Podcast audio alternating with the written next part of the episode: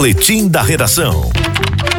A agência reguladora da Paraíba, aprovou ontem e publicou hoje a redução no preço do gás natural veicular, o GNV, que vai começar a valer, essa redução vai começar a valer a partir da próxima terça-feira, como informa Roberto Tagino.